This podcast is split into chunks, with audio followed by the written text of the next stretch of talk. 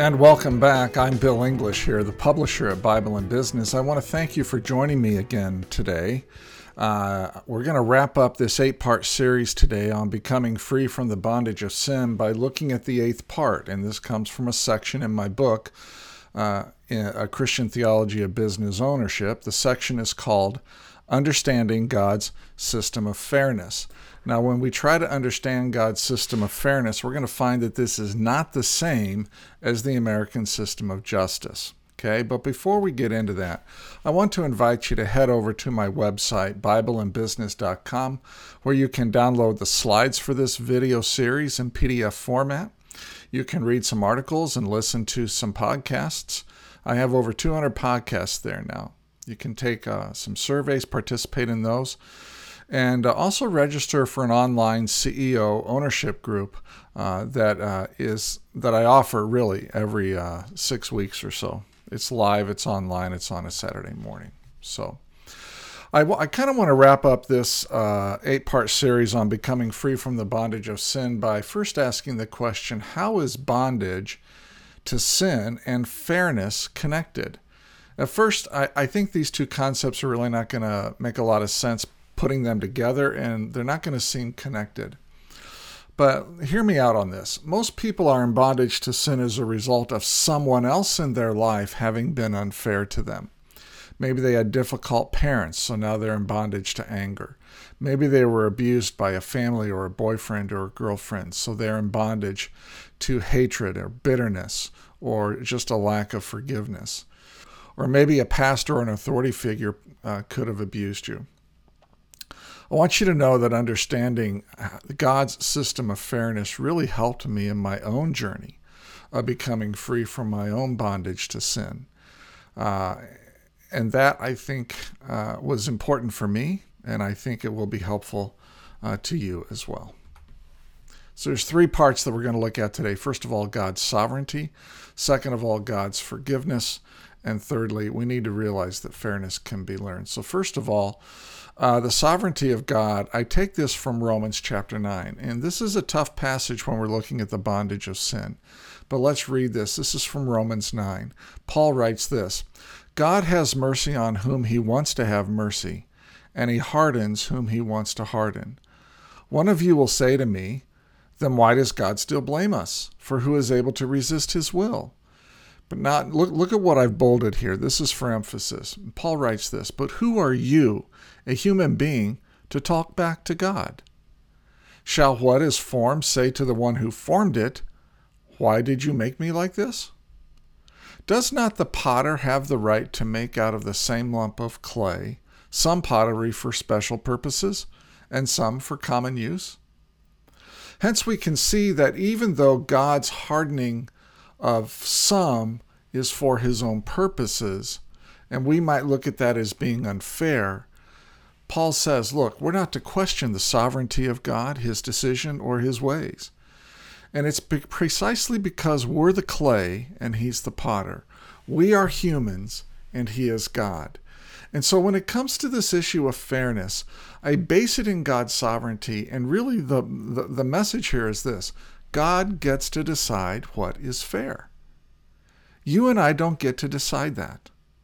And that's going to be tough for some people to handle here, right? Because we're used to being in control. We like being in control. We like being in charge. We like asserting our rights. We like asserting our privileges. And so we are accustomed to asserting in our political and our social culture today what is fair and what's not fair, asserting our, our ideas of what is fair and not fair. But in God's economy, God gets to decide what is fair, not you and not me. And let's also remember this the second part is that God's forgiveness is also being fair. 1 John 1 9, if we confess our sins, he is faithful and just and will forgive us our sins and purify us from all unrighteousness.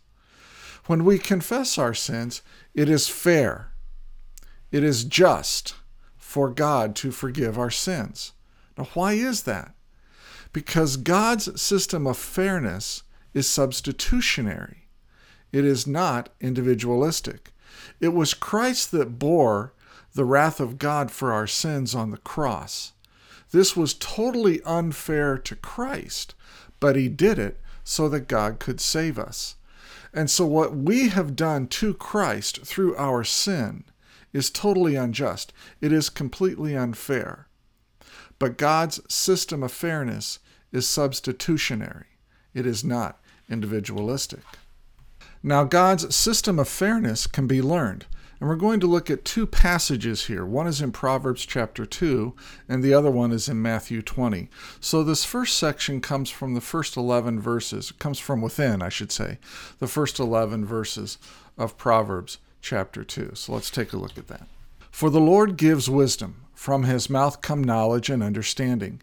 He holds success in store for the upright. He is a shield to those whose walk is blameless, for he guards the course of the just and protects the way of his faithful ones.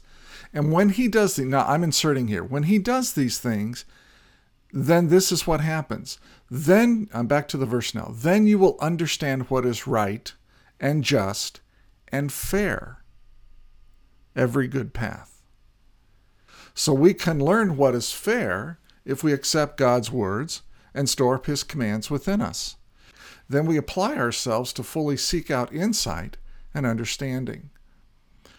Perhaps a New Testament way to say this is that when we allow God to transform our minds, now I'm borrowing from Romans 12 1 and 2 here, then we will be more able to understand what is fair in God's mind.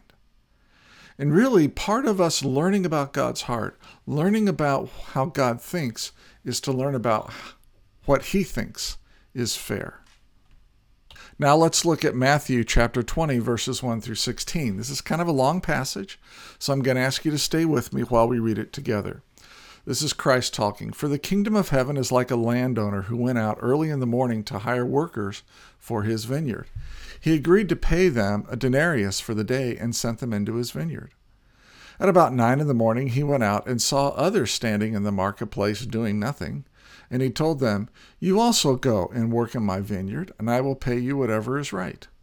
So they went. He went out again about noon and at about three in the afternoon and did the same thing. About five in the afternoon he went out and found still others standing around. He asked them, Why have you been standing here all day and doing nothing? Well, because no one has hired us, they answered. He said to them, Will you also go and work in my vineyard? Now, when evening came, the owner of the vineyard said to his foreman, Call the workers and pay them their wages, beginning with the last ones hired and going to the first. The workers who were hired at about five in the afternoon came, and each received a denarius.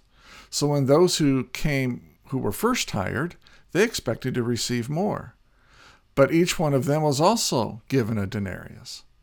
When they received it, they began to grumble against the landowner. Those who were hired last worked only one hour, they said, and yet you have made them equal to us who have borne the burden of the work and the heat of the day. But he answered one of them and said, I am not being unfair to you, friend. Didn't you agree to work for a denarius? Take your pay and go. I want to give to the one who was hired, the last, who was hired last, the same as I gave you. Don't I have a right to do what I want with my own money? Or are you envious because I am generous? So the last will be first, and the first will be last. What do we learn from this? First of all, we learn that God's fairness is entirely dependent upon his generosity. Guess what? God isn't fair because he has to be. God is fair because he is generous.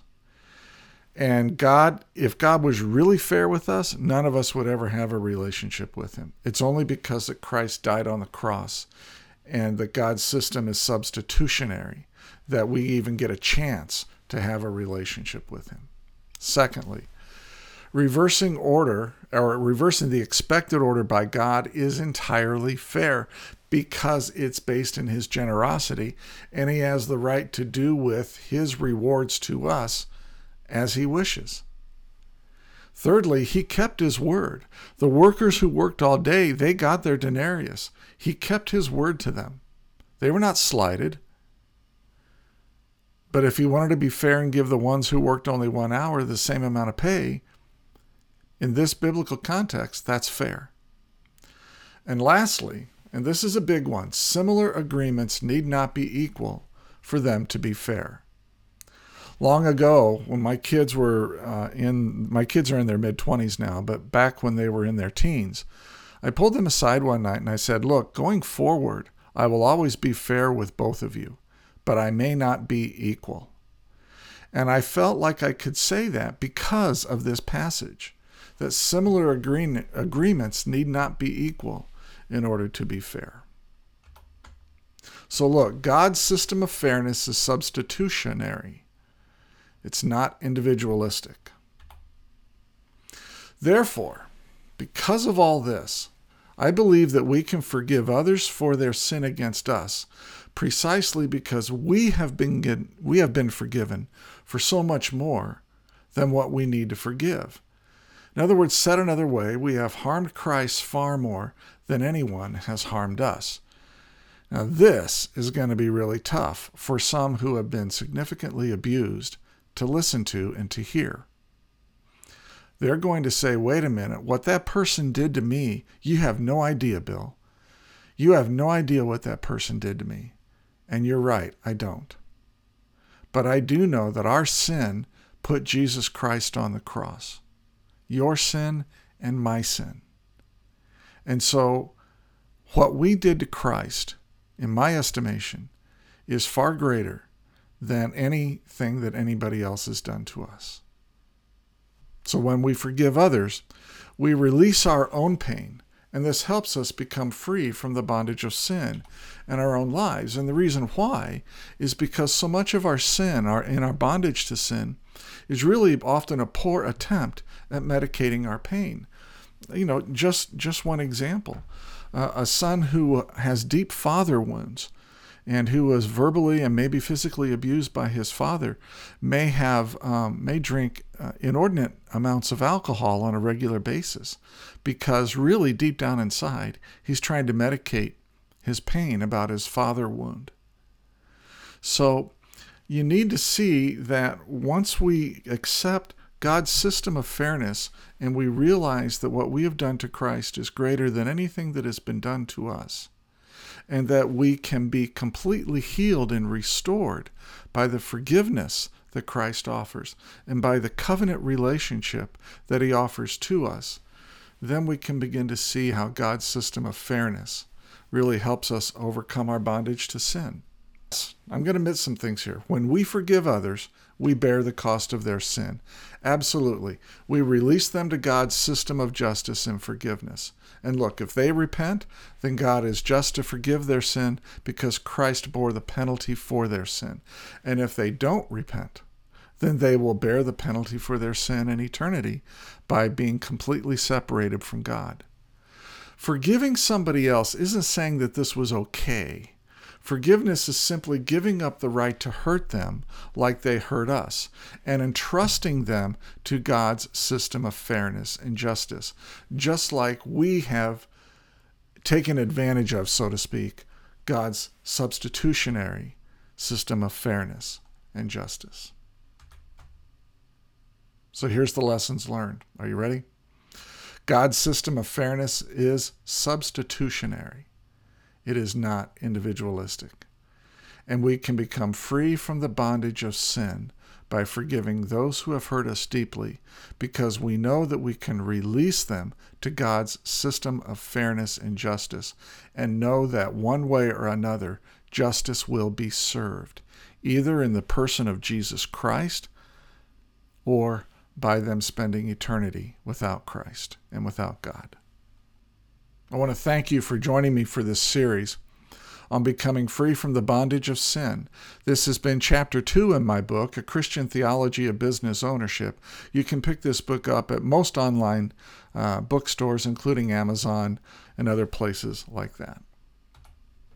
Now, the next series that I'm going to be picking up is going to come from chapter three in my book. And uh, we're going to look at the biblical foundations of Christian stewardship.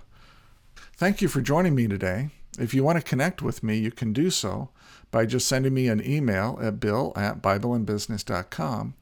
And I again invite you to head over to bibleandbusiness.com and take a look at the resources and take advantage of the resources that we have for you over there. So, listen, again, thanks for joining me. Go out and make it a great day. Take care.